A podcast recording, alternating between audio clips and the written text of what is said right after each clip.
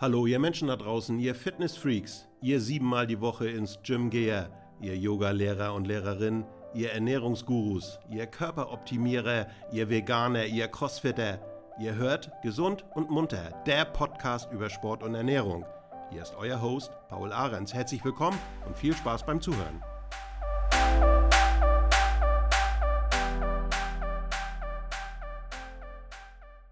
Food. Das ist richtiges Brain Food. Ja, ich bin sehr, sehr extrem auf Nüsse gekommen. Ja. Wobei. warum? natürlich- Weiß ich nicht. Das ist.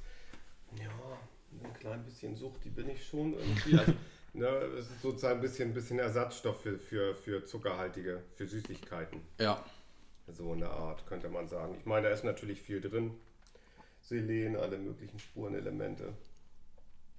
Also, das ist schon Gute Fette. idealer- Ja, gute Fette. Also klar, also es, es gibt auch, glaube ich, wenig, wenig Nahrungsmittel, die auf 100 Gramm so viel Kilokalorien in sich haben wie Nüsse. Also die, Ja.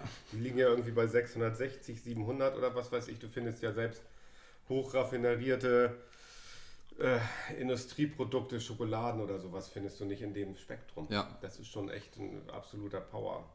Power Snack für Genau. zwischendurch. Ja, ja, so kann Wobei ich, nennen. wobei ich auch gehört habe, wenn so Ultramarathonläufer durch die Atacama-Wüste oder sowas laufen, dass die sich immer Öl mit einpacken, weil es den höchsten Kaloriengehalt hat, dass die dann nicht, weil die so viel Kalorien verbrauchen, dass sie das mit Kohlenhydraten, mit dem Energiewert gar nicht auffüllen könnten, dass die, dass die reines Öl tanken. Ja, ich bin nun kein Ernährungswissenschaftler, aber das glaube ich wohl. Also ne, die, irgendwelche langkettigen Verbindungen, die in den Ölen drin sind. Ich glaube, Leinöl ist besonders wertvoll und ich glaube, der Körper kann ja aus allen,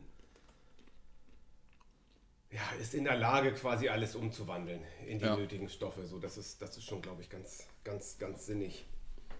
Ja, Ernährung wäre nochmal ein anderes Thema für einen anderen Podcast, aber wir sind schon online, sozusagen on air. Ja, okay. Wir sind- wir sind ja, on air. Genau, wir, Ähm, wir reden uns mal ein bisschen warm. Wir reden uns mal ein bisschen warm. Ja, genau, vielleicht genau. sollte man einmal für unsere Zuhörer sagen, wo wir uns gerade befinden. Wir sind in Flensburg. Ich bin von Köln wieder zurück nach Flensburg gefahren. Ähm, das ist bei mir gerade so ein bisschen so ein Hin- und Herpendeln mit Uni, Familie und so weiter und so fort vor Weihnachtszeit. Aber ich bin wieder in Flensburg und freue mich äh, sehr bei dir sein zu können, Rainer. Hier bei Ja, euch in Paul. dem tollen Herzlich Haus. willkommen. In Flensburg. Ja, danke. ich freue mich. Ähm, das ist relativ spontan eigentlich, dass wir uns treffen. Und zwar haben wir uns am letzten Freitag auf der Fridays for Future Weltklimademo. Ich glaube, es Ja. war alles zusammen, oder? Ja, genau. Also es war eine sehr, sehr durchwachsene Veranstaltung. Ich finde es momentan sehr gut, dass so viele Menschen auf die Straße gehen. Das sind sehr spannende Zeiten. Hm. Genau, da haben wir uns getroffen. Da haben wir uns getroffen, da habe ich dich einfach angesprochen, weil, also erstmal, wir kennen uns schon relativ sehr, sehr lange eigentlich schon, ne? Also ja, du hast mich ich habe bei euch den. Weihnachtsmann gespielt. Also du hast uns, also mein Bruder Ja, ja, und ich bin mich bei schon euch reingekommen als. Weihnachtsmann sozusagen. Ich war der Weihnachtsmann bei Gott, euch wann zu Hause. Ihr wart, ja, das lass mal überlegen. Also ich würde mal sagen, das wird jetzt so gut ungefähr 20 Jahre her sein. Echt? Ja, ja. Boah. So in den Zeitraum. Da, Ja. ich, da habe ich mir dann ein Weihnachtsmann-Kostüm habe ich angehabt, den Bart im Mund und dann. Ja, ja, das war sehr spannend. Dann kam ich da bei euch reingestiefelt. Das Mehr- war noch mehr- im Südergraben, das oder? war im Südergraben, ganz Ja. oben bei euch in der Ja. Wohnung, genau. Ja, ja, da habt ihr auch gestaunt. Ja. Ja, ja, das war so. Richtig, seitdem kennen wir uns. Genau, und jetzt haben wir uns auf der Klimademo wiedergesehen und da dachte ich, ich hau dich einfach mal an und frag dich, ob du spontan Lust hättest, bei einer Folge von Gesund und Munter, äh, so heißt dieser Podcast nämlich, ähm, Ja, schön. dabei zu sein, weil du machst schon länger Yoga, bist aber sonst auch interessiert in allen möglichen Dingen und deshalb dachte ich, ich spreche dich einfach mal an und frage dich, ob du Bock hast, einfach mal so ein bisschen was vielleicht zu, zu erzählen, was du vielleicht alles machst. Ja, das kann ich gerne machen. Also ich bin ähm, berufstätig, ein ganz normaler Bürohengst, sag ich einfach mal. Ja, ähm, habe längere Zeit sehr viel gearbeitet und habe aber auch gemerkt, dass ähm, man natürlich einen körperlichen Ausgleich braucht. Das war mir schon immer wichtig. Klassischerweise gehe ich eigentlich laufen. Ja, der klassische also das, Jogger. Der klassische Jogger. Das ja. ist so weit gekommen, dass ähm, schon vor Jahren bei mir glücklicherweise im Büro dann auch eine Dusche eingebaut worden ist, weil ich quasi in der Mittagspause gerne joggen gehen wollte. Das fand ich sehr Nur glücklich. wegen dir wurde eine Dusche Ja, ich gebaut. bin auch wirklich der, der, der irgendwie sie wirklich am häufigsten nutzt. Und das Büro sitzt nun direkt neben einem Wald hier in Flensburg. Und ich genieße es dann einfach mal mittags ähm, ja, diese Runde zu laufen. Also ich laufe dann kreuz und quer durch den Wald. Und danach dusche ich und dann esse ich vielleicht noch ein bisschen was und dann sitze ich wieder am Platz und dann weiß ich einfach, okay, ich habe zwischendurch ähm, ja, meinen Körper bewegt. Ja. Also das, wofür wir ja normalerweise ausgerichtet sind. Wenn man stark in, in Entscheidungsprozesse eingebunden ist im Büroalltag, dann ist es bei mir zumindest so, dass es ein gewisses, ähm, eine gewisse Spannung im Körper hinterlässt. So, also, Klar. Ne, also Entscheidung, telefonieren, hier, Anfragen, rein, raus. Ähm, und irgendwie muss man das ja verarbeiten oder nicht muss man verarbeiten, aber ähm, diese Anspannung kann man, glaube ich, idealerweise körperlich abbauen. Und dafür ist das Joggen oder früher hätte man den, der Dauerlauf gesagt. das ist ganz spannend, weil ich gerade ein, ein, ein Buch, ein Yoga, ein älteres Yoga-Buch über harter Yoga lese. Und dort spricht ähm, der Swami oder Guru einfach vom Dauerlaufen. Und der Begriff ist natürlich hier ein bisschen außer Mode geraten, aber ganz klassisch, das Laufen ja. ist einfach was, ja, wie sagt man, zuerst hat der Mensch, glaube ich, gelernt auf zwei Beinen sich fortzubewegen und erst danach kam die Sprache und das ist eigentlich was Ureigenes, sich zu bewegen. Und da wir auch irgendwo früher Jäger gewesen sind und sehr lange Strecken Tiere verfolgt haben, bis sie quasi als Vierfüßler uns unterlegen waren und nicht mehr laufen konnten. Und wir sie dann sozusagen erlegen konnten. Das sitzt so tief drin. Deswegen halte ich das Laufen, auch das ganz normale Gehen, für sehr, sehr, sehr, sehr grundsätzlich. Ja. Es ist schon allein erstaunlich, dass wir uns auf zwei Beine erhoben haben. Und ähm, ich bin ja auch eine Ansammlung von ähm, Zitaten, die mir immer so zuwandern im Laufe des Lebens und ähm, die mich so berühren und mich irgendwie auch in Schwingung versetzen. Und dieses, äh, irgendjemand hatte mal gesagt, nichts ist so gefährlich wie auf zwei Beinen zu stehen. Das finde ich schon sehr spannend, weil wir quasi als junger Mensch einfach lernen, uns, uns zu erheben auf zwei Beine und dann ähm, nehmen wir das so als selbstverständlich hin. Ja. Und immer wenn wir mal kleine Kinder beobachten, die quasi genau in dieser Phase sind. Und wenn man sich das mal überlegt, das ist, das ist schon eine ganz schön spannende Sache. Da gehört schon ganz schön viel dazu. Das ist schon ja so etwas absolut Natürliches, was wir ähm, ja als selbstverständlich hinnehmen. Aber was ich immer wieder sage, das ist, das ist ganz, ganz wichtig, zu laufen, zu gehen, zu wandern. So, das ist die eine Sache, so, ne, die, ich, die ich quasi mache. Und zum Yoga bin ich dann gekommen vor ich weiß es nicht, vielleicht vor 14, 15 Jahren. Klassischerweise, wie das beim Yoga so ist, über die Frauen oder über meine Frau, über meine bessere Hälfte, die dann gesagt hat, komm noch mal mit zum Yoga, ganz klassisch Volkshochschule. Ja, hm. Aber da muss ich auch noch mal einhaken. Ja. Du bist nicht nur oder ihr seid nicht nur auf zwei Beinen unterwegs oder beim Yoga, sondern ihr hattet auch mal eine Phase, wo ihr komplett als Familie segeln wart. Ist das richtig? Ihr hattet, ich weiß nicht, ob ihr das immer noch habt, Segelboot, Katamaran, irgendwie was und ihr wart mal richtig lange, glaube ich, so out of system. Ja, das ist, so. war nicht so lange. Also wir hatten tatsächlich ein, ein, eine glückliche Situation, wo wir drei Wochen, äh, drei Monate ähm, aus unseren Arbeitsverhältnissen aussteigen konnten und dann haben wir alle drei Kinder mit an Bord genommen oder wir haben uns dann auch relativ kurz entschlossen Boot gekauft. Da habe ich noch ein bisschen was dran verändert und dies und das. Ähm, es war eine, ja, eine sehr, wie soll ich mal sagen, eine sehr energetische Zeit. Also sehr, sehr, sehr viel in sehr kurzer Zeit gemacht, um dann diesen Traum umzusetzen. Ja, und wir sind einfach ähm, in der Ostsee gesegelt bis nach Finnland in die finnische Scherenwelt, über die Orlandinseln. Ja, ja, ja. Also dieses, dieses überhaupt sich im, im Laufe des Lebens einmal eine Zeit zu gönnen, wo man rauskommt, das ist sicherlich als, als, als ungebundener junger Mensch ganz ähm, noch ein bisschen leichter oder ist heutzutage Usus. Nachher als Familie gibt es auch genügende, die da ähm, diesen Schritt immer wieder wagen. Und je, alles, was man dann macht, das war, also es war eine sehr, sehr schöne Zeit, eine sehr, sehr tolle Erfahrung und ich segel immer noch sehr gerne, auch wir als Familie segeln sehr gern und das Segeln, jetzt rutschen wir von, das von einem. Punkt zum nächsten. Das ist komplett in Ordnung. Ja, das Segeln ist eine ganz, ganz, ähm, ist für mich auch etwas, etwas Spirituelles mittlerweile. Also erstmal ist es natürlich eine sehr ökologische Fortbewegungsart. Dann ist es für von der Geschwindigkeit, man bewegt sich klassischerweise mit einem normalen Tourensegelboot so wie ein langsamer Radfahrer, wie ein Jogger. Also wirklich so umgerechnet. 10, 15 km/h, das ist nicht viel. Dann kann man sehr weit sehen auf See. Und fürs Nervensystem halte ich es für sensationell gesund.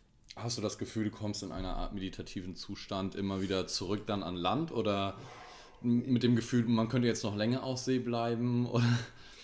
Ja, es ist für mich ist es gar nicht so leicht, mich vom Alltag zu lösen und es hat sich etwas an Bord eingeschlichen, was es früher nicht gab und das ist das Handy. Das, ist, das Handy ist ja sowieso ein Phänomen unserer Zeit. Könnte man auch Tage und Stunden lang darüber reden, was das mit einem macht. Auf jeden Fall sehe ich tatsächlich immer mehr Handys auch auf den Segelbooten und früher war es ja so, da hat man die Leinen losgemacht und dann war man ein bisschen im Off. Vielleicht hatte man ein Seefunkgerät. Das haben, nutzen eigentlich die wenigsten. Das ist ein bisschen komplizierte, veraltete Technik, aber für Seenotfälle ganz gut. Aber nichts, wo man quasi großartig äh, irgendwie X oder Y anrufen würde oder du kannst damit keine Nachrichten verschicken in dem Sinn. Aber wenn man segeln geht oder auf Tour geht und bei dieser Geschwindigkeit einmal ist es der Blick, man kann sehr weit in die Ferne gucken und man sieht die Sachen sehr langsam auf einen zukommen. Also wenn man irgendwie ein Seezeichen sieht oder eine Küste, dann nähert man sich sehr, sehr gemächlich. Oder wenn man eine Unwetterfront sieht, dann kann man sich vorbereiten oder diese umschiffen, weil es einfach äh, nicht wie im, ich sag mal, wie im Straßenverkehr in Nanosekundenbereich man Entscheidungen fällen muss, sondern es geht wirklich sehr, sehr langsam. Ähm, das finde ich sehr schön. Dann ist es natürlich überhaupt das Element Wasser, was gut, gut, wir bestehen zu. Jetzt in jungen Jahren bestehen wir, glaube ich, zu, Zu 70 Prozent ja. Ja, ungefähr aus genau. Wasser. Dann irgendwie im Laufe des Lebens geht das Wasser so langsam den Bach runter, möchte ich mal sagen.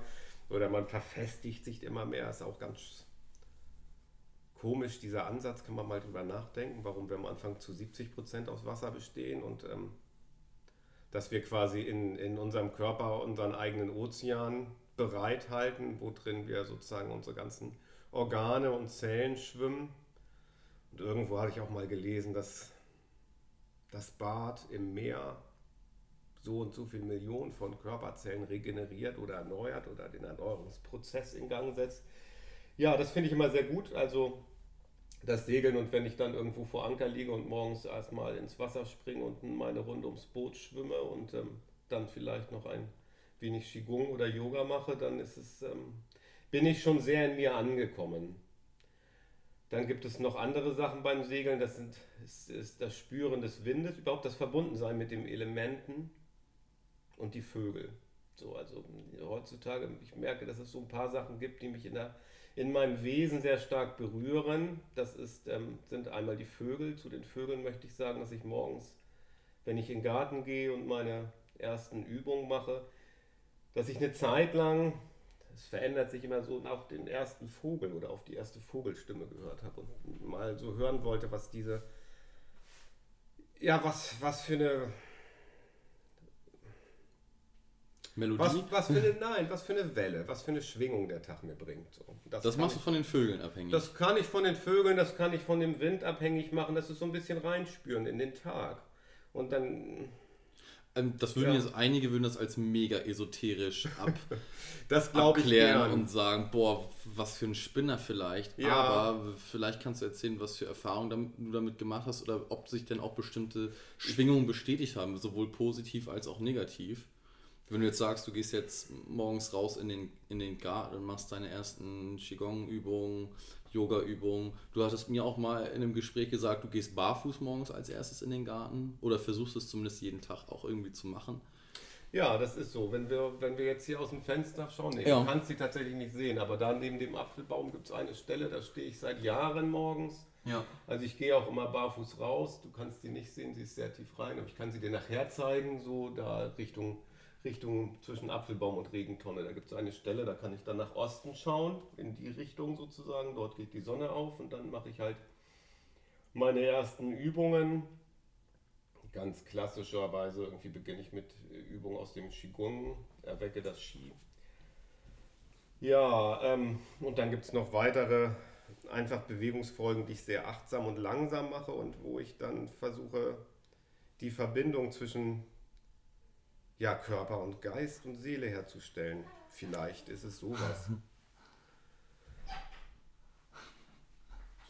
Tschüss. Tschüss. Und ähm, was passiert? Ich wach morgens auf. Damit müsste ich vielleicht anfangen. Ja, genau, vielleicht. Äh, nee, ich will, will, genau diesen Übergang beschreiben zwischen, zwischen ich gehe in den Garten und ich wache auf. Das, ja. mal, weil wenn ich aufwache, dann ähm, passiert etwas in mir und der Geist springt an. Und der Geist denkt. Aber ah, ganz kurz noch einmal als Zwischenfrage, wenn du sagst, du wachst auf, ist damit das Aufwachen im Bett gemeint ja. oder dein innerliches Aufwachen?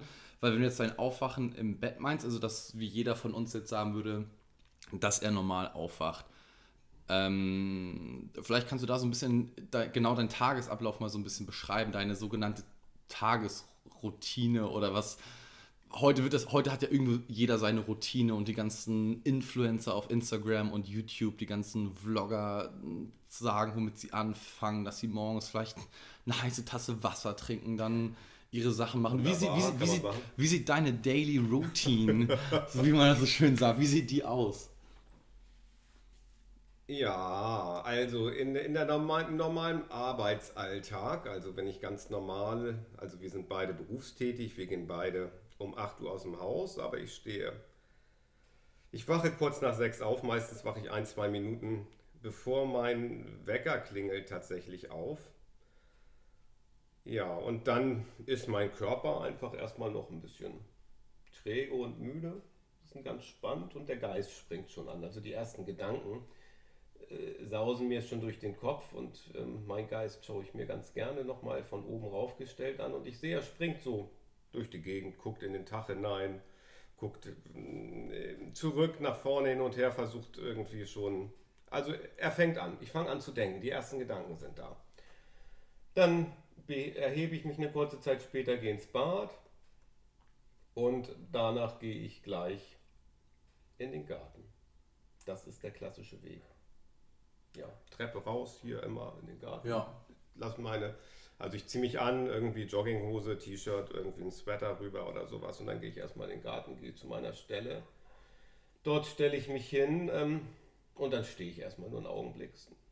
Ja, ich stehe tatsächlich und nehme mich quasi stehend wahr. Das ist so ein Ding, im Bett habe ich gelegen, das ist, äh, man schläft klassischerweise im Liegen und dann gibt es diesen kurzen Übergang, also das äh, Morgengeschäft im Badezimmer erledigen. Und wenn ich dann rausgehe, stehe ich erstmal. So, und dann spüre ich. Dann spüre ich die Luft, die Kälte. Ich spüre die Kälte im Winter jetzt. Wir haben jetzt Anfang Dezember. Ich spüre die Kälte an meinem Körper, an meinen Füßen und an den nackten Handflächen, an den Härchen auf meinen Handrücken. Ich spüre vielleicht einen leichten Wind in meinem Gesicht. Ich fühle mich so rein in den Tag, in den Stand. Und dann höre ich auch schon den einen oder anderen Vogel. So, und dann höre ich, da wir in der Stadt leben, auch die Autos. die mag ich nicht so gerne hören. Ich, ich würde liebend gern morgens an einer, an einem, an einer stillen, ruhigen Stelle in, in, in einer natürlichen Umgebung stehen. Aber äh, die Stadt hat auch Vorteile. So, also irgendwie arrangiere ich mich damit und dann stehe ich erstmal einen Augenblick und dann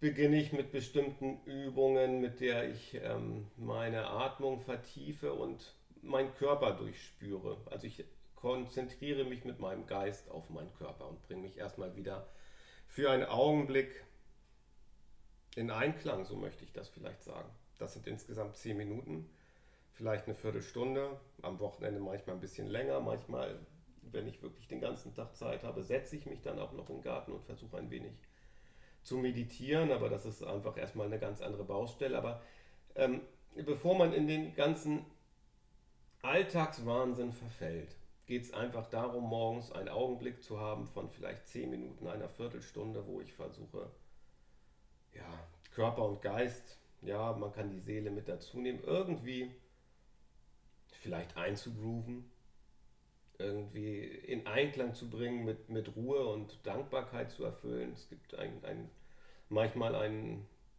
eigentlich regelmäßig einen ein, ein Abschlusssatz, wo ich sage, irgendwie kommt auch aus dem Yogischen ein, ein klassischer, äh, ein Mantra oder ein, ein Dankessatz, äh, wie mögen alle Wesen in allen Welten glücklich und in Frieden leben.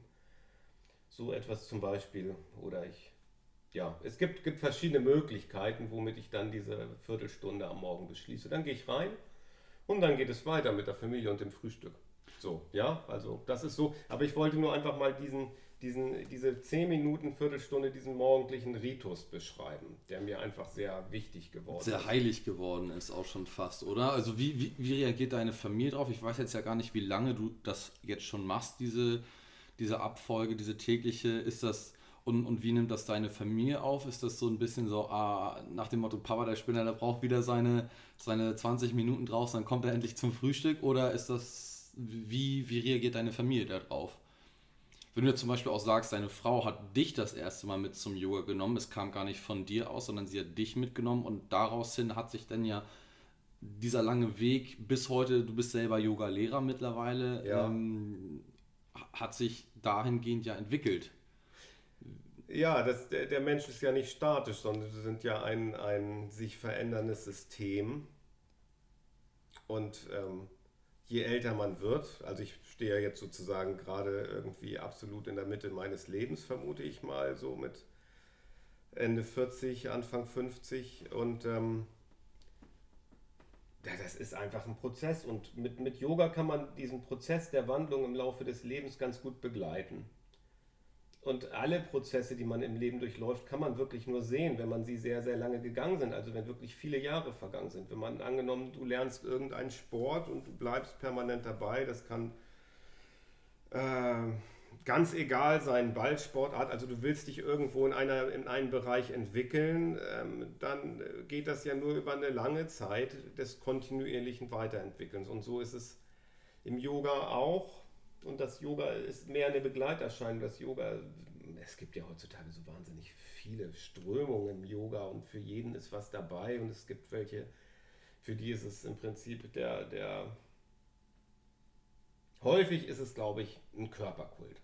Ja, also in, in, in, in, in, in vielen Bereichen ist es ah, vielleicht möglicherweise eine Perfektionierung ähm, des, des, des Bodies, sag ich einfach mal. Das glaube ich, ist es eigentlich nicht. Also das ist nicht der, der, der wesentliche Kern, den ich als äh, im, im Yoga sehe. So, aber wir sind ein bisschen weggerutscht jetzt schon komplett aufs Yoga. Ich will nochmal da anfangen. Meine Familie, irgendwie, wenn ich reinkomme, findet das gut. Wenn natürlich Fremde bei mir oder Freunde zu Besuch sind und die sehen halt, dass ich im Winter rausgehe, irgendwie auch bei Eis und Schnee und dann stehe ich da. Ähm, Geht's, geht's ihm gut? Ja, das gut, ist natürlich verwunderlich. Und ich, also das Barfußgehen ist, ist, ähm, ist auch so ein Ding. Also das Barfuß rausgehen und den Kontakt zum Boden und die Haftung behalten. Überhaupt alles über die Fußsohlen. Wir vernachlässigen die Fußsohlen, glaube ich, sehr stark. Es gibt natürlich diesen, diesen Barfußgehgedanken und es gibt diese Barfußschuhe und so. Aber äh, wenn ich meine Yoga-Stunden beginne und wir stehen am Anfang, wir stehen einfach nur und äh, dann äh, sage ich meinen, meinen, meinen Gruppen häufig, ähm, sage ich sehr detailliert die Fußsohle an. Ja, spüre den Großzehballen, den Kleinzehballen, die Fußaußenkante, die Ferse, zieh dein Fußgewölbe hoch und lass deinen Fuß ganz groß werden. Stell dir vor, du hast, ich sag mal Umgangssprache, riesengroße Quadratlatschen. So, ne? also, also wirklich so, du kannst ja vor deinem geistigen Auge, du stehst mit geschlossenen Augen und konzentrierst dich und du spürst, wie sicher die Erde dich trägt. Ähm, ja, und was das Stehen überhaupt bedeutet für den Menschen, ähm, finde ich phänomenal und das erdet so unwahrscheinlich. Also die Erdung heutzutage. Viele Menschen sind so, wir sind so on air, sag ich mal, irgendwie auch durch unsere Medien und durch äh, die Handys und wir kommunizieren und, und fliegen durch die Welt und sind so fürchterlich viel.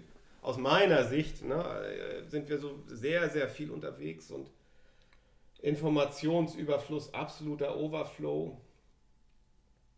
Und dann wieder bei sich ankommen und das nach innen kehren. Das ist quasi so ein bisschen der Weg, den ich durch verschiedene Ansätze momentan für mich, ähm, um mich auch irgendwo zur Ruhe zu bringen, ähm, als sehr entscheidend empfinde. Das sind natürlich auch Phasen. Jeder hat unterschiedliche Phasen im Leben. Es gibt die Sturm- und Drangphase und dann sage ich immer, kommt danach möglicherweise so eine Nestbauphase bei vielen Menschen. Also wenn man klassischerweise mit der Ausbildung fertig ist im Berufsalltag, einsteigt. Irgendwie gibt es ja dann den biologischen Drang, der zu jedem Lebewesen gehört, irgendwie Nachkommen zu zeugen, in die Welt zu setzen. Und wenn die dann da sind, dann kommt so etwas, das nenne ich irgendwie der Nestbautrieb und dann auch irgendwie zum Nest fliegen und die Würmer reinstopfen, übertrieben gesagt. Ja. ja. Also man hat dann so ein Flow im Leben, äh, empfinde ich. Ich kann ja immer nur ganz subjektiv meine Meinung erzählen, wie ich das bis jetzt wahrgenommen habe, den, die ganze Show hier. Und, ähm, und irgendwann gibt es dann in der Mitte vielleicht zum Punkt, wenn die Kinder dann groß und selbstständig sind, wo man sagt, wo es so klack macht und man fällt äh, in den, in den nächsten Level, Next Level. So. One Level up. ja, ja, oder in irgendeine Richtung. Und, und dann kann man plötzlich zurückgucken und sagt, ey, holla, was war das denn für ein. Äh, für, da ist ja auch ein Flow hinter. Also sobald du irgendwie Nachkommen hast und Kinder hast, dann Oh, da könnten wir auch wieder irgendwie drüber sprechen. Ja, da kommt ja so ein Ding, du willst, willst, willst deinen Kindern das Beste mitgeben, du willst in die Welt zeigen, kommunizieren, ah, ich sag mal,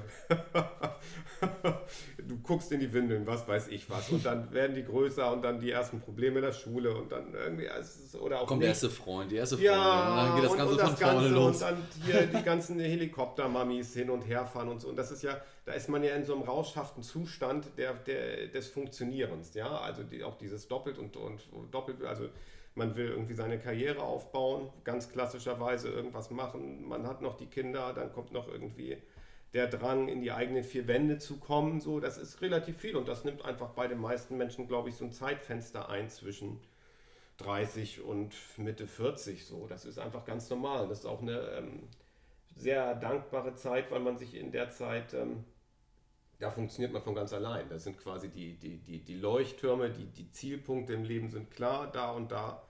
Wenn ich das jetzt wieder metaphorisch mit dem Segeln begreife, dann ist es eine lange Strecke zu segeln auf ein Ziel hin. Und ich habe aber, der Kurs steht fest. So, und ähm, danach kannst du vielleicht noch mal ein bisschen möglicherweise weiter gucken und dich anders ausrichten. So. Ja. Nochmal zurück zu deiner Familie. Für die ist es in Ordnung, wenn du Absolut. Wenn du rausgehst, die wissen Absolut. das mittlerweile. Die sagen, schon. ich habe mich in den letzten Jahren, seitdem ich äh, viele solcher Dinge mache, stark verändert. Vorher war ich einfach sehr busy und habe ähm, ja äh, einfach auch umgangssprachlich gesagt viel gerissen. Ja, ich habe ja. viel gemacht, ich hatte viel Anspruch, äh, bei mir im eigenen Haus zu machen. Ich habe beruflich sehr, sehr viel gemacht. Es war auch es war auch eine Welle, die ich geritten bin. Ja, man kann auch irgendwie Was vielleicht spirituell oder den, den, dem, dem Surfer vergleichend sagen, irgendwie man reitet irgendwie eine gewisse Welle im Leben, die schiebt dann einfach voran ja. und irgendwann mhm. spült sie einen einfach. Dann fällt man runter und dann fliegt man vielleicht ein paar Mal im Kreis oder was auch immer. Das sind auch sehr dankbare Zeiten, wenn dann, wenn man dann halt irgendwie ein bisschen vom Bord fliegt und danach kann man halt gucken, wo ist die nächste und was mache ich danach. Und die, die jede Welle im Leben ist halt irgendwie eine Chance. So. Ja, aber ähm, klar, also man wandelt sich halt im Leben. Das ist das, das Spannende. Also ich behaupte das zumindest. Dass man wird natürlich, man kann das körperlich sehen, dass man vielleicht irgendwann wenn man gar nichts macht, wird, wird, wird die Körperform sich verändern. In der Regel zentriert sich dann alles zur Mitte. Also wenn ich andere Menschen sehe in meinem Alter, dann ähm, schieben die eine ordentliche Bugwelle, sag ich einfach mal. Das ist erschreckend. Ja, also, es gibt auch viele, äh, man muss ja auch sehen, wie verlässt man das Haus. Also wir versuchen so wenig wie möglich das Auto zu benutzen. Also ich halte uns schon für eine stark ökologisch ausgerichtete Familie, aber es gibt natürlich andere, die gehen aus der Haustür, drücken auf den Knopf, das Auto geht auf. Und dann nimmt der Wahnsinn des Tages seines, seinen Lauf. Ne? Dann fährt man irgendwo hin, sucht sich einen Parkplatz oder vielleicht hat man zum Glück einen Parkplatz, wo das Namensschild dran vorne steht. dann hat man halt schon eine gewisse Bedeutsamkeit im Lebenbereich. Dann Papa hat das. genau. Dann verschwindet man für eine Zeit lang in einem Gebäude und nach einer Zeit kommt man wieder raus, drückt wieder auf das komische Ding, setzt sich wieder in die Kiste fährt woanders hin, um wieder in einem Gebäude zu verschwinden. Oder man verschwindet zwischendurch in einem Gebäude, wo irgendwas mit Fitness dran steht. Da fährt man aber erst mit dem Auto hin. Ja, ja, und wenn man sich das dann von oben anguckt, dann denke ich irgendwie, ist ja verrückt. Das ist ja, wir sind ja total, ja, ja, denaturalisiert, könnte man das so nennen. Also der, der Kontakt mit den Jahreszeiten, der Kontakt mit der ich sage mal in Anführungsstrichen, natürlichen Umwelt geht so ein bisschen verloren. Also dieses, ich gehe nicht immer nur in der Mittagspause joggen, manchmal gehe ich auch einfach nur spazieren im Wald, schaue mir die Bäume an, schaue mir die Bäume sehr genau an, stehe zwischen den Bäumen, schaue mir an, wie die Blätter fallen.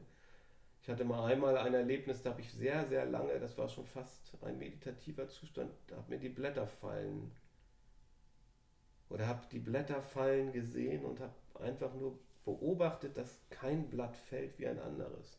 Und ähm, es gab auch ein Blatt, das. Das ist schon sehr spirituell. Ja, das, das kam, auf, das, das kam so gesegelt, auf mich zugesegelt. Das war so leicht eingerollt und nach vorne der Stängel. Und das flog wie ein perfekt gebautes, wie ein perfekt gebauter Papierflieger. Ja, flog das so aus 10, 15 Meter haarscharf an mir vorbei.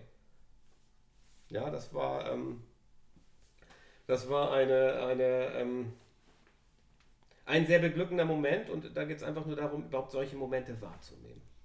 Was das ist, ist total egal. Ja. Und das erfüllt mich mit einem gewissen Ah, innere einem, Ruhe. Ja, innere Ruhe, Glück. Ich, ich, wenn, ich, wenn ich sowas einmal am Tag so ein Erlebnis habe oder wenn ich einen seltenen Käfer sehe oder einen seltenen Vogel oder äh, irgendetwas,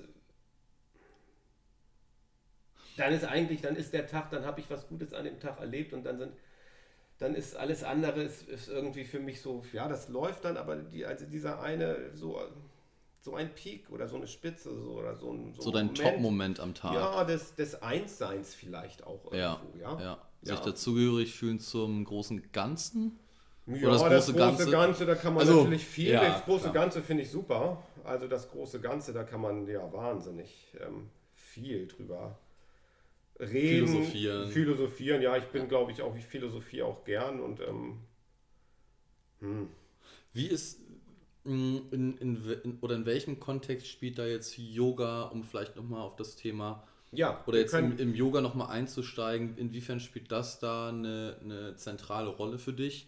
Und vielleicht auch nochmal geschichtlich gesehen, ähm, wie, wie du zum Yoga gekommen bist. Du hast gesagt, deine Frau hat dich das erste Mal mitgenommen und jetzt ist es ja schon eine jahrzehntelange Leidenschaft schon fast bei dir. Ja. Äh, und, und du bist, wie gesagt, auch selbst Yoga-Lehrer. Ich hatte letztes Mal, glaube ich, als ich in Flensburg war, das war aber im Februar. Ja.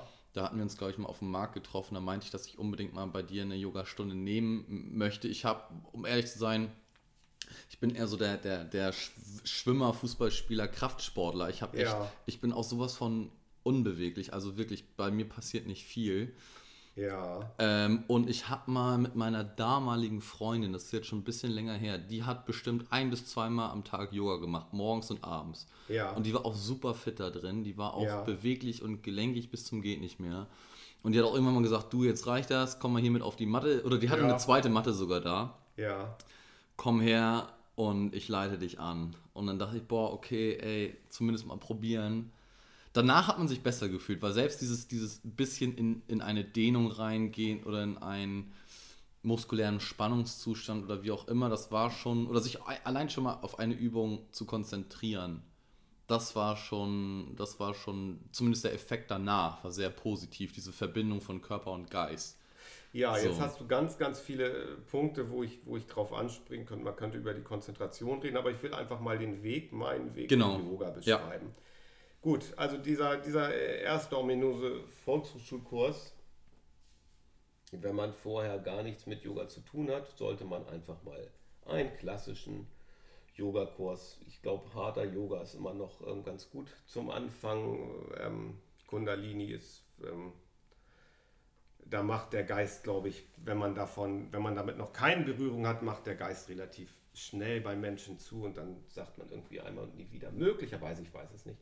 Aber der, der, die klassische, was wir so kennen, als, als wenn man noch nicht mit Yoga zu tun hat, diese Übung, wo man ähm, ja, sich, sich, sich einfach längere Zeit in einem gewissen Zustand verharrt und in diesem Zustand atmet. Also ganz klassische Übungen in der Bauchlage, in der Rückenlage, im Stehen, Umkehrhaltung. Ähm, das sind so die, die klassischen ähm, Yoga-Stunden. Aber meine erste Yoga-Stunde oder meine, meine, mein erster Block war folgendermaßen. Ich bin da hingegangen, habe das einfach wohlwollend mitgemacht und ich erinnere mich an zwei Dinge. Das erste ist, am nächsten Tag habe ich meinen Körper gespürt in Regionen, die ich vorher nicht in meinem Bewusstsein hatte. Also ich habe bestimmte Muskelgruppen gespürt, ich habe äh, einen Dehnungsnachschmerz, ohne das Wort Schmerz, ich nenne es einfach mal lieber ein Dehnungsnachgefühl am nächsten Tag gehabt, wo ich dachte, holla, was ist das denn? Das ist einmal was sehr Spannendes gewesen. Einfach nur, das habe ich auch nicht, nicht großartig bewertet, sondern ich habe irgendwo in einer Muskelgruppe in der Seite, unterm Schulterblatt, irgendwo im, im Hüftbereich, irgendwo etwas gehabt, ähm, was mich am nächsten Tag daran erinnert, gestern hast du Yoga gemacht. Das war das Erste. Das Zweite waren ähm, die Endentspannung. Eine, Yoga, eine klassische Yogastunde beginnt immer mit dem Ankommen, also man führt den Schüler in den Körper hinein dann gibt es äh, eine, einen, gewisseren, einen gewissen Steigerungsablauf, eine Vorbereitung, eine gewisse Kernasanas. Ähm, und danach lässt man die Stunde langsam wieder ausgleiten. Und am Ende gibt es eigentlich immer eine klassische Endentspannung. Das kann eine Traumreise sein oder ein Bodyscan oder eine progressive Muskelentspannung. Also man hat so diese am Ende diese zehn Minuten, vielleicht mal eine Viertelstunde, es kann auch eine Meditation sein, ähm, wo man ähm, den Schüler ruhen lässt, nachdem er sich körperlich betätigt hat und Geist und Körper im Einklang sind. Und ich kann mich aus diesen ersten Stunden erinnern, dass ich in dieser Endentspannung nicht abschalten konnte.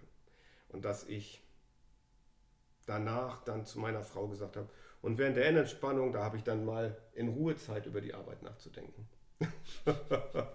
ja, so war das damals. Da kann man aber auch merken, dass es für mich nicht gereicht hat, um quasi, äh, das war ja sozusagen in meiner, in meiner Zeit als junger Familienvater, dass ich einfach nicht ähm, von dem Büroritt, also von diesem ganzen Telefonieren, Entscheiden, ähm, Machen, Tun, äh, ich bin ja sozusagen in, in einer Bauforma, also die, die relativ eng getaktet Häuser baut, irgendwie, dass ähm, mein Geist einfach nicht zur Ruhe gekommen ist. Oder wenn ich das Bild des Meeres vergleiche, dann gibt es tagsüber Wind, der auf das Meer einwirkt. Es bauen sich Wellen auf und diese Wellen sind abends einfach nicht zur Ruhe gekommen. Und selbst, so. selbst, selbst bei der Entspannungsreise im Yoga, wo es eigentlich dann, nachdem man, ich sag mal, körperliche Arbeit geleistet hat, und dann zur Ruhe kommen sollte. Selbst im letzten Teil warst du sozusagen nicht in dem Entspannungsding drin, sondern du warst dann mit dem Kopf schon wieder bei der Arbeit direkt. Ja, häufig. Und ich habe Yoga damals auch ganz anders begriffen. Und zwar habe ich Yoga damals als, als etwas begriffen, wo drin ich Leistung erbringen wollte. Wir sind ja, äh, wir wachsen ja auf in dieser Gesellschaft und irgendwie sind wir so ein bisschen vermute ich, ich gucke ja immer nur aus meinen Augen und benutze immer nur meine eigenen Ohren, aber irgendwo ist das ja, sagen wir, Leistungsgesellschaft, wir werden so rangetrimmt mit möglicherweise Schulnoten, wir sammeln Abschlüsse, irgendwie Zertifikate, irgendwie. Ähm, und immer erbringt man eine gewisse Leistung und dann kriegt man dann irgendwie einen Stempel. Und dann heißt es, das hast du besonders gut gemacht oder toll. Also irgendwie wachsen wir so heran. Und so ist es in fast allen Sportarten. Du willst halt gut werden. Du willst besonders schnell laufen. Du willst in Mannschaftssporten, wer hat am meisten Tore geschossen, geworfen. Ähm, äh, ich bin irgendwie das und das unter dem und dem gelaufen. Immer Leistung, Leistung, Leistung, Leistung, Leistung. Und Vergleich. Ja, und Vergleich. Immer, ja, in, in meinen Yogastunden sage ich immer, konzentriere dich auf dich selbst und wenn du ganz klassisch in die stehende Vorwärtsbeuge gehst, du schaust nicht nach links und du schaust nicht nach rechts, weil wenn du nach links und nach rechts schaust, natürlich macht man das vielleicht doch einmal, dann kommt sofort das Ego und sagt, äh, der links, der rechts, der kommt ja 10, ja. 10 Zentimeter weiter runter. Äh, und das Ego vor der Tür lassen. Eine Zeit lang war das bei mir einfach so gut. Da hat mich das Ego dann auch geritten und ich habe im Yoga einfach tatsächlich gewisse Asanas so und so lange gehalten. So, habe mich so und so weitergebracht irgendwie. Das war quasi der, also diese ersten Stunden, die ich damals hatte, als ich Yoga angefangen habe, bin ich erstmal so hingegangen, ein, zwei, drei. Ja, ich habe auch gemerkt, es tut mir gut. Dann kam eine Zeit, wo sich das verselbstständigt hat, wo ich dann das Yoga mit in den Alltag genommen habe, wo ich dann für mich zu Hause Yoga gemacht habe. Das kam, das war der nächste Schritt sozusagen. Ähm, das sieht man immer, ob du Menschen hast in einer Gruppe, die einmal die Woche zu dir kommen oder ob du welche hast, die irgendwas äh, an dem Yoga für sich erkennen und sagen, es tut mir gut es gibt ein Feedback und vielleicht auch äh, springt auch die Gewohnheit mit rein und dann macht man häufiger Yoga, rollt zu Hause seine Yogamatte aus in irgendeiner ruhigen Ecke und ähm, zentriert sich. Und das habe ich ähm, dann am Anfang auch unter dem sportlichen Aspekt gemacht. Also wirklich, ich halte jetzt diese Übung 18 Atemzüge, 24, 30, ich kann so und so lange.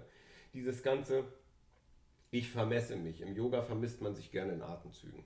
Ja, also man hat nicht irgendwie irgendwelche, wie heißt es heutzutage, Variables, irgendwelche ähm, ähm, Dinger an den Handgelenken, die irgendwas messen ah, können. Ja, ja. Ne? Mhm. die Smartwatch. Ja, die Smartwatch ist, äh, das ist nicht der Weg.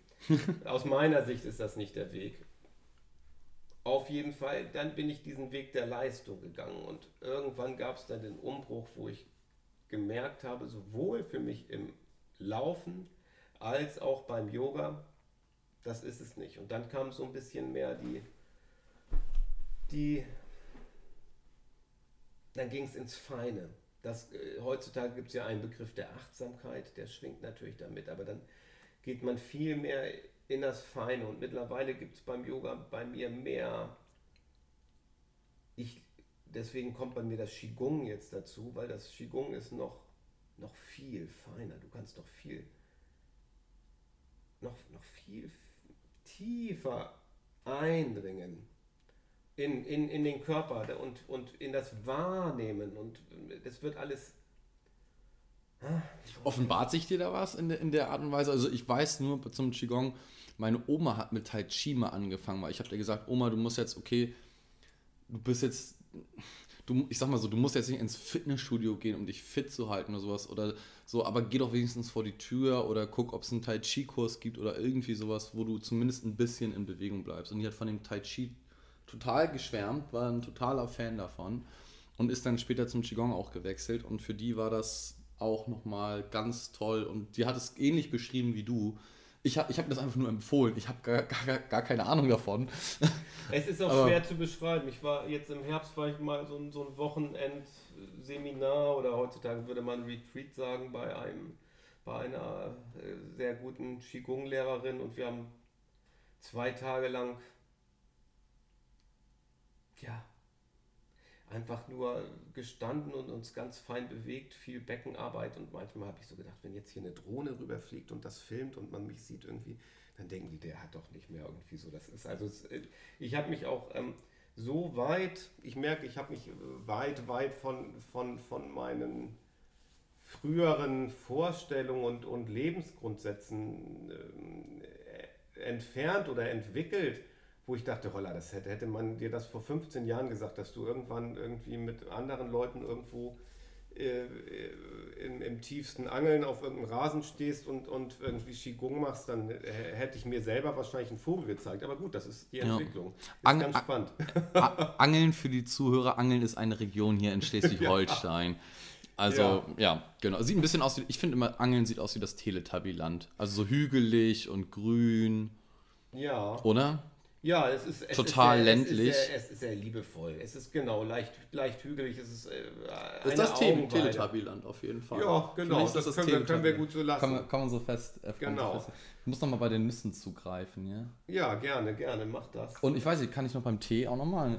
Ja, genau. Ich greif einfach mal. Greif mal den Tee, mach mal Schenk mal ein, vielleicht nehmen wir den Deckel runter und wir müssen das Sieb dazwischen halten. Ah, okay. Das sollten wir. Zack. Ja, es ist eine, also das, das feine, genauere Reinspüren, das kommt mit den Jahren. Es ist, ähm Aber ja, weißt du, was ich nämlich merke? Ich früher, ähm, ich meine, ich bin jetzt auch noch mit 25 nicht so alt.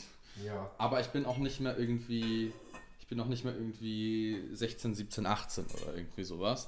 Und ich hatte vor, vor ich glaube, es ist jetzt schon fast anderthalb, zwei Jahre her, hatte ich das damalige Erlebnis, dass ich mit meiner damaligen Freundin beim ersten FC Köln im Stadion war. Und der erste FC hat nicht gespielt, aber es war das DFB-Pokal der Frauen. Ja. Und wir waren drin, wir hatten irgendwie Karten dafür und ähm, genau, waren drin und ich habe sofort mein Handy rausgeholt, habe Instagram aufgemacht und sofort eine Story gepostet und gefilmt, so, ey, hier sind 50.000 Menschen im Stadion und Fußball und ich stehe hier und habe den besten Platz und bla bla bla. Und in dem Augenblick hat meine damalige Freundin zu mir gesagt, ey, ganz ehrlich, für wen machst du das da eigentlich? Wer, wer auf Instagram ist da, dem du das zeigen musst, dass du jetzt hier bist? Und dann hat sie als so eine Art Trotzreaktion auch ihr Handy rausgeholt und hat dieselbe Aktion gebracht. Und dann weiß nicht, haben wir das Spiel geguckt, Stimmung war so ein bisschen angefressen, sage ich mal. Und ich habe mir auch Gedanken gemacht, ja stimmt, für wen mache ich das eigentlich? Und dann ist halt sie noch beim Rausgehen aus dem Stadion nach dem Spiel, hat sie ihr Handy rausgenommen, hat, hat, ist auf Instagram gegangen und hat nicht nur das Profil deaktiviert, sondern hat sich komplett gelöscht, komplett abgemeldet und hat gesagt, okay, ähm, weißt du was, Instagram brauche ich nicht mehr. Dann habe ich gesagt, okay, das ist eine ziemlich krasse Reaktion weil Instagram war für mich damals schon so ein richtiges Mitteilungsbedürfnis. Also ich war irgendwie, weiß nicht, ich hatte Instagram, glaube ich, irgendwie ab, ab, seitdem ich 18 oder 19 war. Und dann auch wirklich jeden Tag irgendeine Story reingepostet, irgendein Bild hochgeladen und zwar so richtig so selbstdarstellerisch. Man lädt ja dann auch nur Bilder von sich hoch, wo man echt gut drauf aussieht. Und dann bekommst du Likes und Kommentare und so weiter. Und das, du kommst ja in so eine Art, in so eine Art Rausch, verfällst du da. Und Wissenschaftler haben auch nachgewiesen, dass halt diese Likes das ist, was mit dir macht. Also, dass es ein Gefühl in dir auslöst. Und vielleicht auch dadurch, dass wir heute in der Gesellschaft leben oder gerade die jungen Menschen, die gehen nicht mehr, ich will, jetzt, ich will es nicht verallgemeinern, dass niemand mehr vor die Tür geht, aber ich sehe so ein bisschen diese Richtung, weil ich sie auch bei mir selbst festgestellt habe. Man bleibt eher zu Hause, lädt ein Bild hoch und kriegt ganz viel Anerkennung und Likes und Kommentare sozusagen dann über sein Handy mitgeteilt.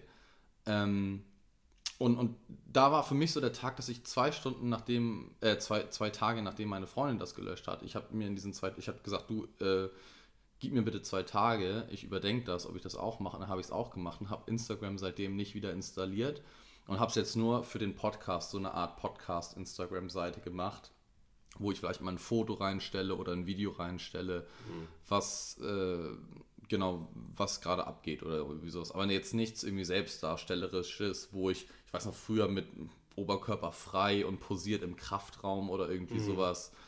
Ähm, oder wenn man sich auch, sowohl die Männer als auch die Frauen, irgendwelche Leute zeigen sich dann halt schon in sehr, oder in Posen mit sehr knapper Kleidung, wo ich immer denke, ey, sorry, aber es ist halt echt billig und warum braucht ihr diese Aufmerksamkeit in, diesem, in diesen sozialen Netzwerken? Und da war irgendwo der Punkt, wo ich für mich gesagt habe, du, ich brauche das auch nicht mehr und für mich ist es, also seitdem sehe ich es auch kritischer, seitdem sehe ich den, den Umgang damit auch kritischer. Jetzt sind wir schon wieder beim Thema, äh, beim Thema Handy und so weiter, können wir bestimmt auch noch mal eine komplette Folge drüber man, machen. Es ist natürlich Aber, alles eins, man kann auch alles, alles verbinden und natürlich streichelt man sein Ego, wenn man also ich, ich ordne das so ein, dass, es, dass, dass ich mein Ego streichel, wenn ich besonders selbstdarstellerisch ist. Natürlich können wir uns jetzt auch fragen, was wir hier genau in diesem Augenblick machen, irgendwie, wie wir damit umgehen. Ja, weil das natürlich auch, du mich jetzt hier irgendwie ähm, interviewst und das kann man natürlich auch hinterfragen. Wie ist das einzuordnen? Und wenn ich jetzt hier angenommen, ich würde den weiteren Aspekt ähm, des, des Yoga vertiefen und der nennt sich einfach ja, die Einkehr und das innere Wahrnehmen von sich selbst in der Stille. Das, und das jetzt sozusagen zu verbinden mit diesem Podcast, weil der, der ist ja ganz das, was anderes macht, damit geht man ja nach außen. Aber nochmal an dieser Schnittstelle möchte ich einfach mal bleiben, nämlich das nach außen gehen und das nach innen gehen. Wir sind in einer Welt, wo wir permanent von außen angetriggert werden durch alle möglichen Nachrichten. Werbung. Werbung. Äh, und wir müssen dann auch äh, häufig verfallen wir dann in den Modus, dass wir das wieder zurückgeben müssen. Also es kommt eine Welle auf einen zu, irgendwie ganz, ganz viele irre Informationsüberfluss.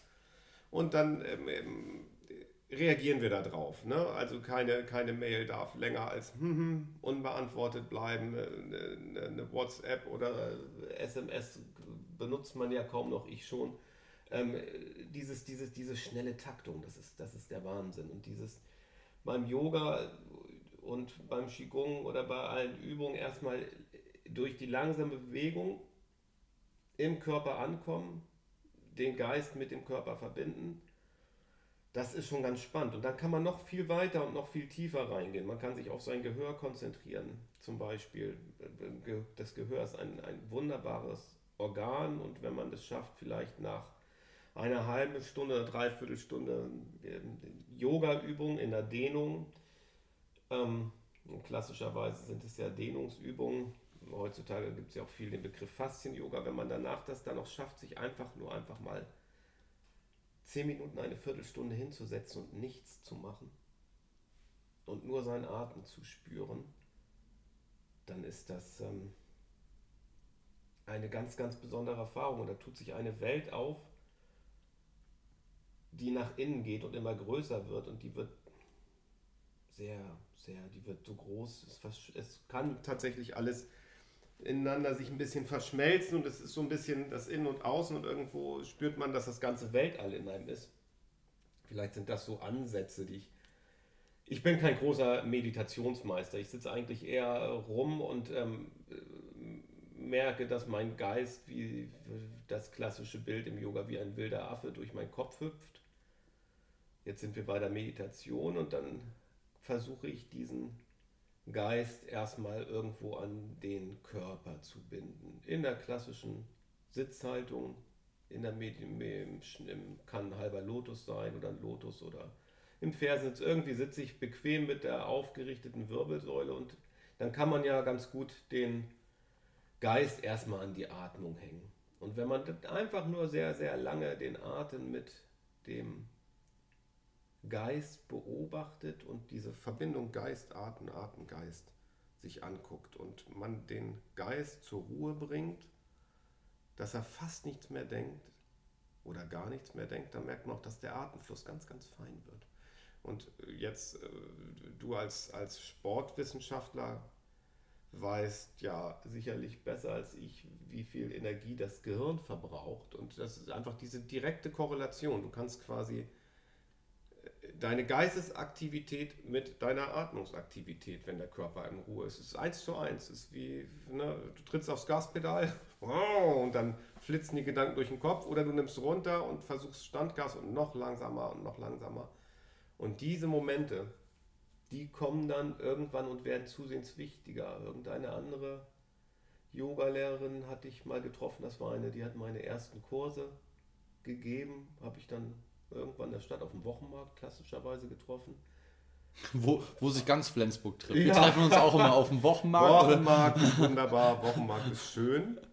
Ähm, und da meinte sie ja eigentlich, diese ganzen Asanas, es geht ja nur um eins, dass man möglichst lange in der Meditation bleiben kann oder in dem Meditationssitz, in der meditativen Haltung verweilen kann ähm, dafür sind die ganzen Asanas gemacht. Das ist so, das ist richtig. Und wir haben einfach heutzutage den Yoga in einigen Yoga-Studios ein bisschen verändert und haben es eigentlich mehr, sehen es mehr als Body-Workout. Das, ja? das, das wäre jetzt auch mal ganz kurz ein Thema, auf das ich, äh, das ich gerne eingehen wollen würde. Und zwar, ich habe das Gefühl, wenn ich jetzt mit Yoga zum Beispiel anfangen wollen würde, was für ein Yoga nehme ich, wofür entscheide ich mich? Weil ich gehe durch Köln jetzt meinetwegen und komme an 20 Fitnessstudios, äh, Yoga-Studios vorbei. Und das eine heißt irgendwie äh, Hot Yoga, das andere ist dann irgendwie, was weiß ich, ich kann die ganzen Namen auch nicht. Aber was ist denn jetzt vielleicht so ein bisschen das Ursprünglichste? Das würde mich interessieren. Was für Richtungen gibt es? Wie siehst du diese unterschiedlichen Richtungen? Ist es im Prinzip wie eine, wie eine Art Trend, der sich auch in anderen Sportarten irgendwie wiederfinden lässt? Also es ist irgendwo auch eine Art Marketing-Gag, sage ich mal. Und ja, auch vielleicht nochmal die Ursprünge des Yogas. Das ist vielleicht ja nicht nur eine rein körperliche Übung ist, sage ich jetzt mal, sondern es hat ja auch was sehr stark Spirituelles oder kommt vielleicht auch, hat vielleicht auch einen religiösen Hintergrund. Das würde mich auch nochmal interessieren, wie, wie du das einordnest und wie du das siehst. Ja, also Yoga hat einen sehr, sehr starken philosophischen Überbau und ähm, wie alle Dinge, die sehr, sehr alte Wurzeln haben, man sagt so die Yoga-Tradition kann man vielleicht zweieinhalbtausend, andere sagen 4000 Jahre zurückführen. Es ist immer ein bisschen vermessen, über Sachen zu reden, die länger in der Vergangenheit liegen, weil wir waren ja nicht dabei. Also es wird übertragen und von, äh, es muss ja über Forschergeneration an Forschergeneration an Forschergeneration übertragen worden sein, wie man etwas zeitlich einordnet und was man da sagt. Also ich kann mir das nicht vorstellen, dass im ähm, in der indischen Tradition äh, die Asanas, wie wir sie heute machen, ähm, früher eine so große Rolle gespielt hat. Das überhaupt nicht. Eigentlich sagt man, das ist erst so vor ähm, 100, 150 Jahren, zum Beispiel mit Iyengar entstanden. Es gibt ähm, ähm, klassische ähm, Wege und äh, eins der Hauptströmungen, die wir heutzutage haben, ist immer noch harter Yoga. Aber Yoga soll einen abholen dort, wo man gerade steht im Leben. Das heißt, von den ganz vielen verschiedenen Strömungen, die wir haben, es gibt auch Yin-Yoga, eine sehr schöne passive Yoga-Form heutzutage. Ähm, man kann auch zu Ashtanga-Yoga gehen, sehr sportlich dynamisch. Ähm, ist, glaube ich, für alle, die mehr aus dem sportlichen Sektor kommen, ist das, glaube ich, eher ein Einstieg. Ja, wie heißt das nochmal? Das, das heißt Ashtanga-Yoga. Ashtanga, da muss ich. Äh, da sind auch ganz strenge Yoga-Folgen und da gibt es wirklich ja. sehr gute ähm, Yoga-Studios. Da muss ich einmal ganz kurz einmal einhaken. Und zwar ja. habe ich mich ja auch ein bisschen für die heutige Folge vorbereitet ja. und habe auch einen Bericht mir nochmal angeschaut, der lief mal in der ARD ja. zu genau dieser Yoga-Form Asht Ashtanga. Ashtanga, ja. Ashtanga. Ja. H-T-A-N-G-A, ja. Genau. Und da haben die, äh, ja, haben die irgendwie aufgedeckt, dass tatsächlich so und so viele oder so und so viel Prozent der Leute, die mit Yoga anfangen und dann vielleicht auch in eine etwas sportlichere Richtung gehen, ja.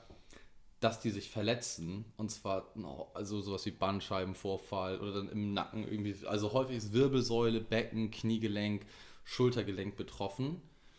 Ähm, ja, und das, das, das gibt, und, und dass es nicht nur ähm, ähm, äh, Yoga-Schüler oder Schülerinnen sind, sondern auch tatsächlich die Lehrer, gerade weil die natürlich nochmal mehr üben und nochmal, ja, vielleicht auch die Übung am besten zeigen müssen, dass sie da besonders viel, besonders viel Zeit in ihre äh, Yoga-Praxis reinlegen, sozusagen. Ja. Dass da die, die Verletzungsanfälligkeit sehr hoch ist.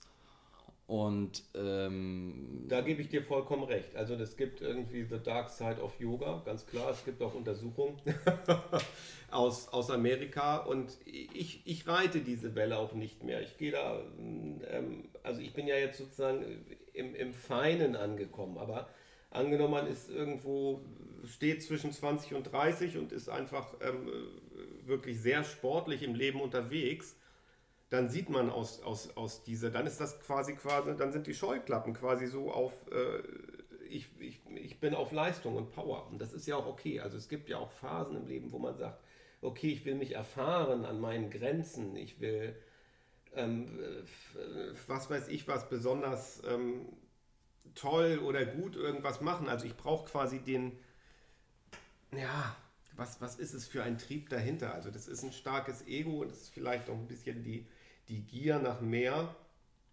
Solche Menschen werden, glaube ich, ganz gut über das Ashtanga-Yoga abgeholt, wenn man gar nicht so ja, wie soll man sagen, wenn man äh, eher unsportlich ist, dann würde ich das nicht einordnen. Aber das ist mehr ein sportliches Wesen, weniger die spirituelle Seite. Wenn man ganzheitlich sich das Yoga angucken will oder äh, ein, ein, einen guten Mix aus den verschiedenen Richtungen, dann ist es eher ganz klassisch das Hatha Yoga.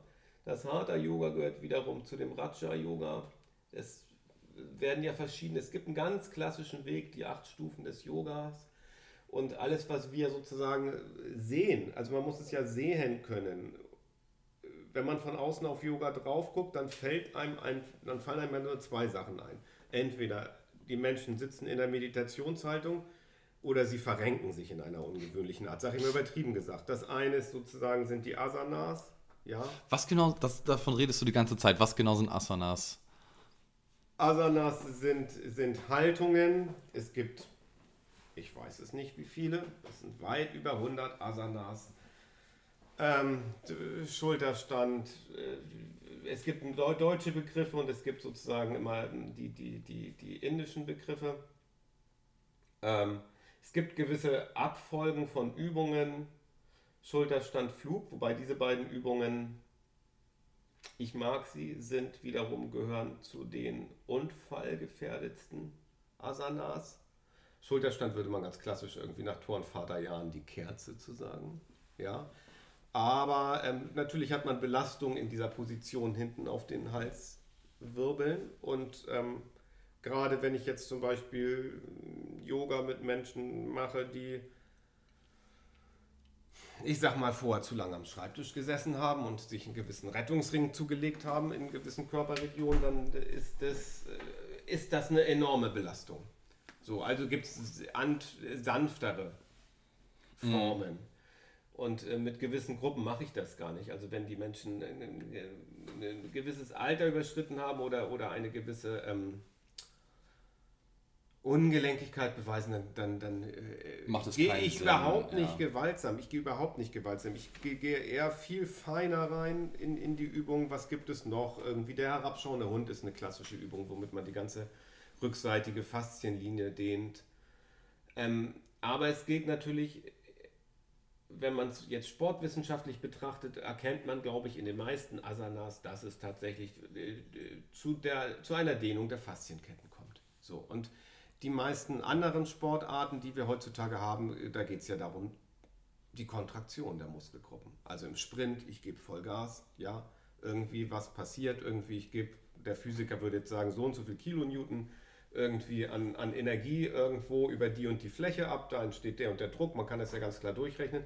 Das ist alles auf Kontraktion. Also wenn ich, äh, ich habe mal einen Triathleten, äh, einen, der wirklich hier Ironman gemacht hat, äh, im Yoga gehabt und ähm, der war halt stark kontrahiert. Ja, der konnte gewisse Sachen gar nicht machen. Das ist schon, das stellt sich schon fast aus meiner Sicht körperliche Anomalien ein, obwohl ähm, ähm, äh, Triathlon ja ein sehr, sehr breit aufgestelltes ist. Ja nicht irgendwie einer, der jetzt irgendwie, ich sag mal, kenne mich nicht aus, ein Gewichtheber oder sowas, ja, der irgendwo ganz stark entwickelte Muskelgruppen hat, sondern das ist, ähm, ist im, es geht tatsächlich um, um die Balance von Dehnungsübungen, aber auch Kräftigungsübungen. Ich mache sehr viele Gelenk- und Drüsenübungen am Anfang, wo ich einfach nur sage, du streckst die Arme nach links und raus und wir fangen an, erst ganz klein zu kreisen, dann immer größer und dann nehmen wir den ganzen Körper dazu und dann schauen wir, das sind äh, schon sehr schnelle Bewegungen, wenn man mit den Armen kreist.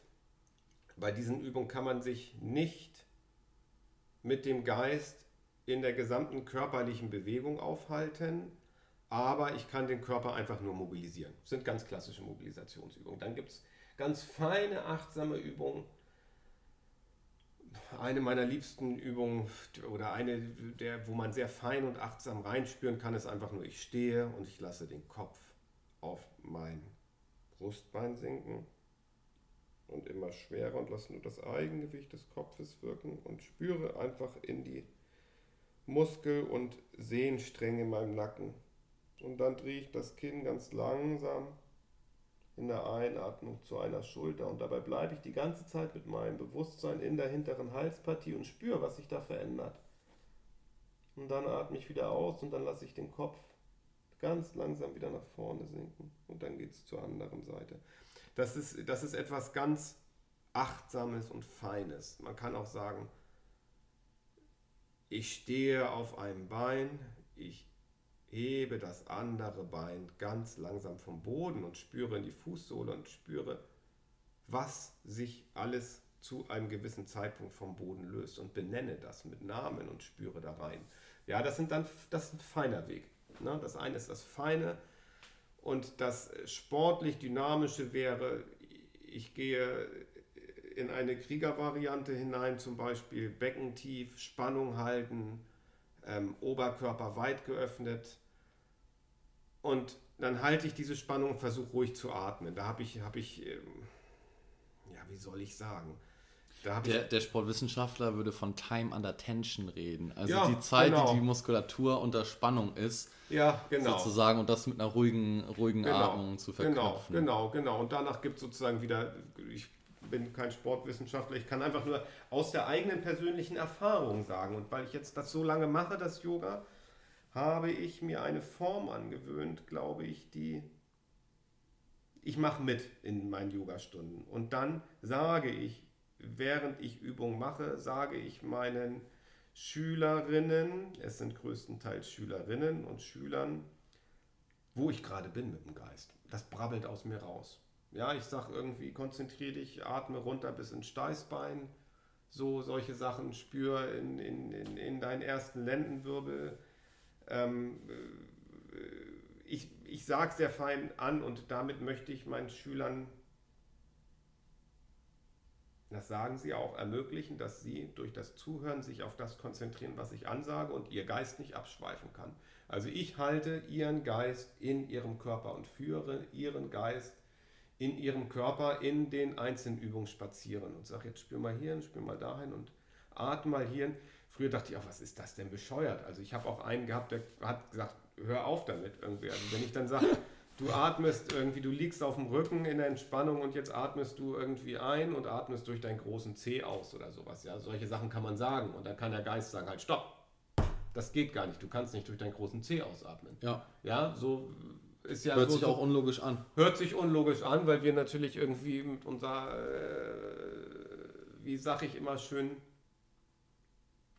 wir sind ja äh, alle naturwissenschaftlich äh, geprägt oder wir haben ja eine Schulbildung durchlaufen, du und ich. Wir sind hier beide in Deutschland zur Schule gegangen und wir haben ein gewisses Logiksystem ins Kopf, in, in unseren Kopf oder in unseren Geist implementiert bekommen, wie die Welt zu funktionieren hat und in diesem Rahmen bewegen wir uns auch. Genau. Ne, deswegen sind gewisse feinstoffliche oder energetische Sachen werden bei uns relativ zackig irgendwo in irgendwas spirituell esoterisches eingeordnet. Das kann man auch so machen und wir sagen ja, ähm, wir glauben nur an das, was wir in, in, in gleichen Versuchsaufbauten mehrfach wiederholen können. So, dann ist es sozusagen für uns wissenschaftlich anerkannt. Das ist auch das, wo, wo ich an der Uni ganz viel mit zu tun Ja, habe. genau, das Also, ist das klasse, klassische wissenschaftliche Arbeiten. Das ist auch toll. Das reicht auch für die erste Hälfte des Lebens, würde ich sagen. Und dann wird es interessant. Ja, und danach kann man natürlich sagen, ja, so what? So, und dann, also du kannst ja sozusagen ohne oder mit Spiritualität im Leben leben.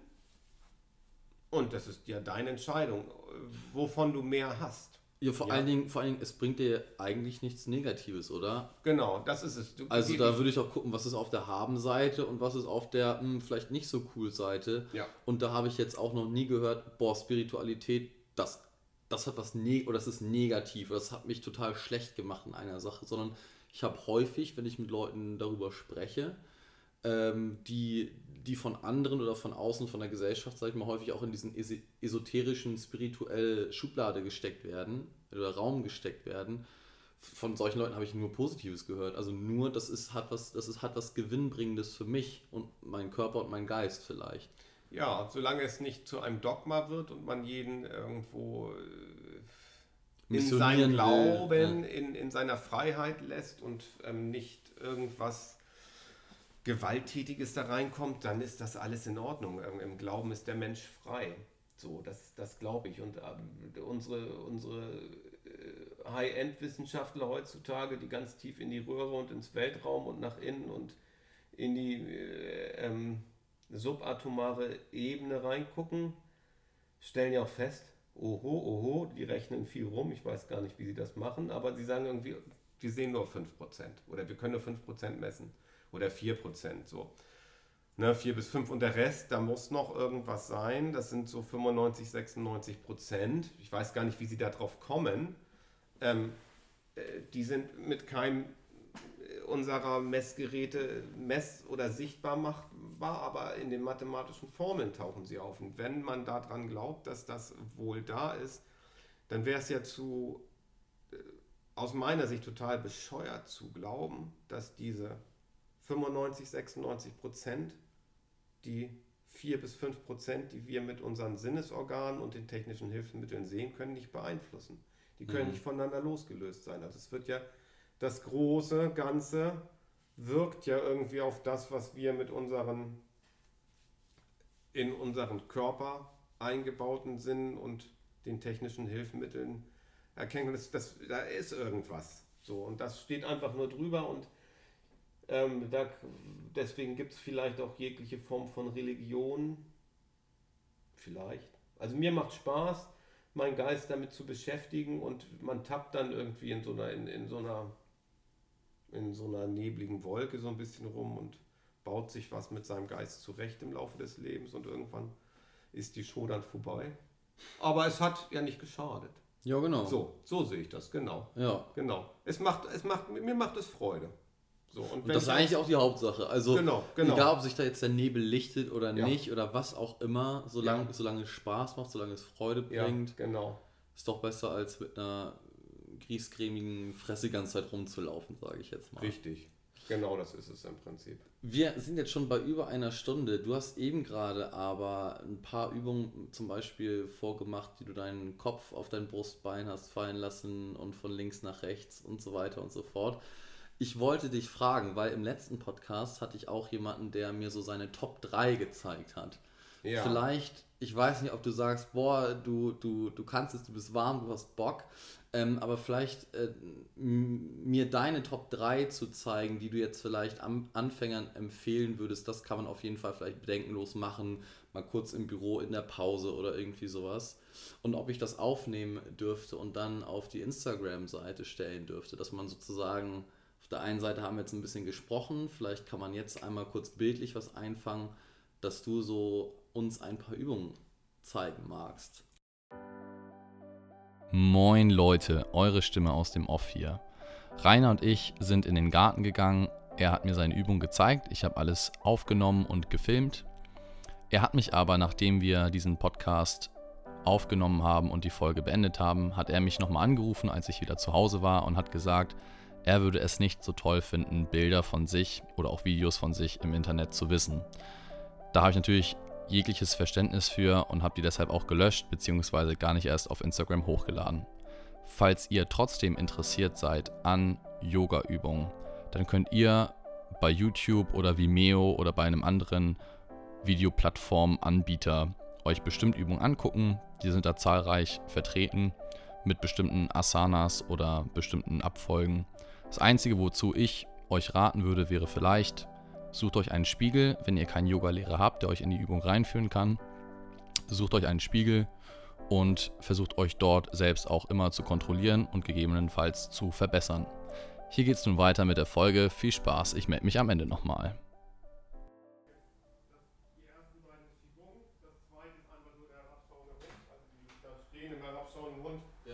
Das macht auch die Fußballnation. Das ist, das ist eine klassische, ja. ganz klassische Asana.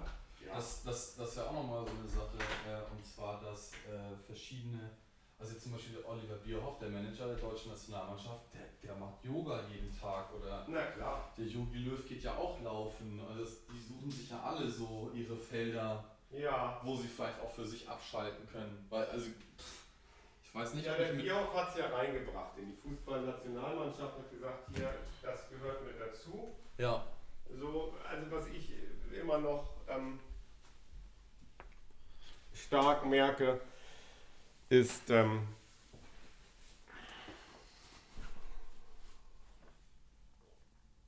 dass die Akzeptanz von Yoga in der Männerwelt noch nicht besonders ausgeprägt ist. Vielleicht in den Großstädten schon, das Ja. Ding, ja. aber ähm, Aber also hier in Flensburg würde ich sagen, ist das Verhältnis 1 zu 10. auch, okay. Ja, Ja, also würde ich sagen, ich in Köln würde ich jetzt überhaupt nicht so deutlich mehr Frauen und Mädchen mit einer Yogamatte durch Köln auf ihrem Hollandrad fahren Na klar. als, Ja. als Männer auf jeden Fall. Ja. Ich glaube, den Männern würde es recht gut tun. Ich vermute das mal, ja. Also das kann es natürlich auch nur sagen. Aber es ist natürlich auch, es hat auch was mit dem Rollenverständnis zu tun. Mhm. Ja, also der, der, der Mann ist ja immer noch das Kraftvolle und ähm, das ähm, ja, mit, mit Schub durch äh, erfolgreich durch das Leben donnern irgendwo, das ist ähm, ja, Ist ist, auch okay. Ja, es ist ja auch okay, aber es geht halt nur eine Seite verloren. So. Das denke ich auch, ja. Ja, das, das ist, ist beziehungsweise es ist nicht das Ganze. Genau, es ist nicht das Ganze, genau. Also Ja. es gehört ja beides dazu. Ich mag das auch gerne, mich, mich, also ich, ich kann auch diesen Leistungsgedanken irgendwie äh, sehen. Es gibt auch manchmal mir eine Stimme, die sagt irgendwie, Rainer, willst nicht nochmal einen Marathon laufen oder so, weißt du? Das ist natürlich wieder das andere. Bereite ich dich gerne drauf vor. Mit Ja. allen sportwissenschaftlichen Aspekten. Ja, ja, ja. Das irgendwo solche Sachen, das sind, aber das ist, ähm, das ist ja, da ist ja ein bisschen äh, der, der, der starke Biss gefordert. Ist auch okay. Alles, alles gut. So jeder so, wie er will und wie alles zu seiner Zeit. So. Ja, genau. Mhm.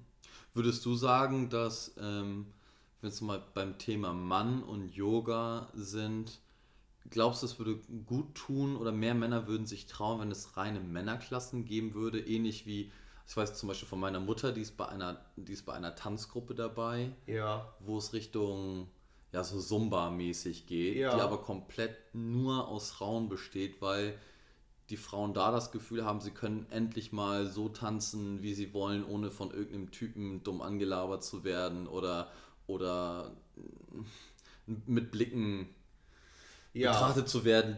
Keine Ahnung, vielleicht kennen das einige, wenn sie am Samstag feiern gehen, äh, Mhm. irgendwie als, ich weiß nicht, ob da, äh, bestimmt, sage ich jetzt mal so, bestimmt. Aber ob es vielleicht auch andersrum für, für Männer ähm, auch die Möglichkeit gäbe oder dass vielleicht mehr Männer Yoga praktizieren würden, wenn es reine Männerklassen geben würde, wo man, wo Männer vielleicht auch Angst haben könnten, sich mit den Frauen zu vergleichen und wenn sie dann Thema Leistungsgesellschaft doch nicht in einer Sportart wie zum Beispiel dem Yoga so flexibel sind oder so kräftig sind wie die vermeintlich in Ja. Anführungsstrichen schwächere Frau. Ja. Also die Frau bekommt was besser hin als ich. So kann das überhaupt ange darf das überhaupt sein? Ja. Äh, dass man dann schon kategorisch von vornherein als Mann sagt, nö, da komme ich nicht mit oder nö, das äh, so, weil eigentlich der Grund dahinter ist, dass man eh nur verlieren kann.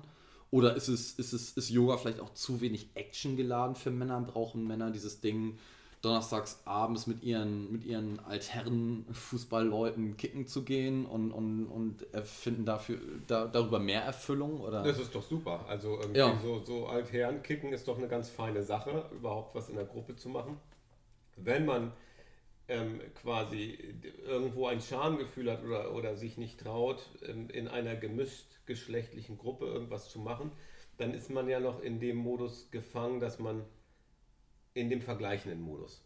Ja, das ist irgendwann ist das ja dann doch, sollte man sich davon vielleicht verabschieden oder vielleicht ist das auch der Weg, dass, dass jeder äh, irgendwo, na, du, angenommen, es gibt tatsächlich die Seele und angenommen, sie kommt auf die Erde in irgendein Organismus und du hast jetzt diesen Körper um dich rum als dein wunderbares Werkzeug für dein Leben, dann ist es dein Körper und du kannst hast nur diesen einen und dann schätze ihn und pflege ihn und hege ihn, tue ihm Gutes, weil es ist dein Fahrzeug auf dieser Reise. So, ne? Das ist einfach. Ähm, und wenn du das beherzigst, dann ist es, ist es egal, ob da, da nebenan irgendwie äh, Heidi Klum oder was weiß ich irgendwo Yoga macht. So, das ist doch, äh, du bist du, der andere Mensch ist der andere Mensch und wenn der andere Mensch halt irgendwie die und die Übung besonders gut kann und du fühlst dich da besonders steif,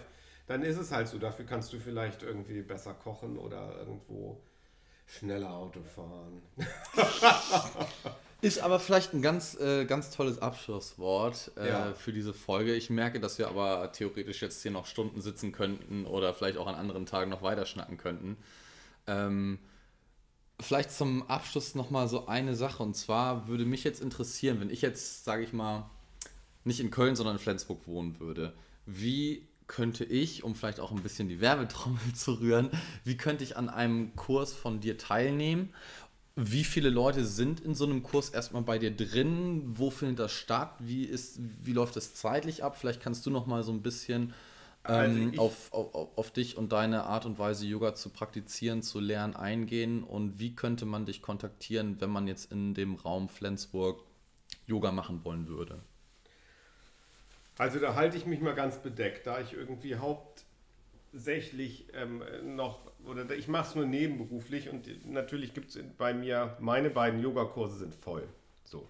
Da musst du einen dritten aufmachen. Ja, und da überlege ich auch immer und ich habe tatsächlich auch, Aber ganz kurz, was, was, heißt, was heißt voll? Wie viele Menschen, ich, ich wie mache viel mit sind in 10, 10, zweimal 10, 10, 10 Frauen, das läuft momentan über einen, über einen Kulturring, dort mache ich meine beiden Yogakurse und ich nehme, mache selber noch, ich bin selber noch in einem Yogakurs. Und ich muss so ein bisschen haushalten mit meiner Zeit. Ich hatte auch mir schon mal überlegt, ob ich einen reinen Männer-Yoga-Kurs aufmache. Aber der Geist will immer mehr, als man schafft.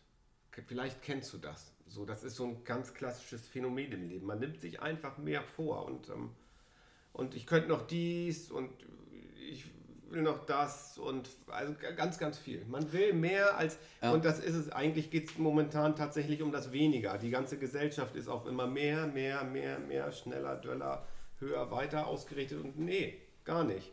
Sondern äh, ich brauche auch meine Zeit, wenn ich jetzt noch einen Kurs anbieten würde abends, äh, dann fehlt mir möglicherweise ein Abend, wo ich einfach mal zur Ruhe komme. Ich bereite auch meine Stunden vor, also ich sitze am Schreibtisch, brauche eine gewisse Zeit und denke auch irgendwie, was ist so die letzte Stunde gelaufen und was möchte ich mitgeben oder baue ich ein neues philosophisches Thema ein. Ähm, deswegen kann ich momentan, kann ich nicht sagen, hier um 17.45 Uhr da und da in der und der Halle oder in dem und dem Raum. Ich habe auch überlegt, ob ich vielleicht mal doch ein, mir ein, einen Raum, ich habe ein, einen Raum vor meinem geistigen Auge, den ich gut mir einrichten würde oder äh, haben möchte, um Yoga zu machen. Der existiert in meinem Geist. Vielleicht findet er im Laufe der nächsten 10, 15, 20 Jahre zu mir. Vielleicht auch nicht, das kann ich nicht sagen, aber momentan ist, ist es tatsächlich so, dass ich keine weitere Gruppe aufmache. Zumindest jetzt in diesem Winter nicht. Vielleicht verschiebt sich was nächstes Jahr, dass ich sage, okay, ich gehe noch stärker ins Yoga. Ich hatte überlegt, ob ich hier in der, hier gibt es in Flensburg jetzt die Boulderhalle. Die haben auch einen Yoga-Raum. So, das wäre mal ganz spannend. Da würde ich tatsächlich mit jungen, eher mit den sportlich ausgelegten Menschen Yoga machen. Und es wäre vielleicht ganz spannend, wo ich die abhole. Weiß ich noch nicht. Hatte ich mal angedacht, habe ich nicht weiter verfolgt.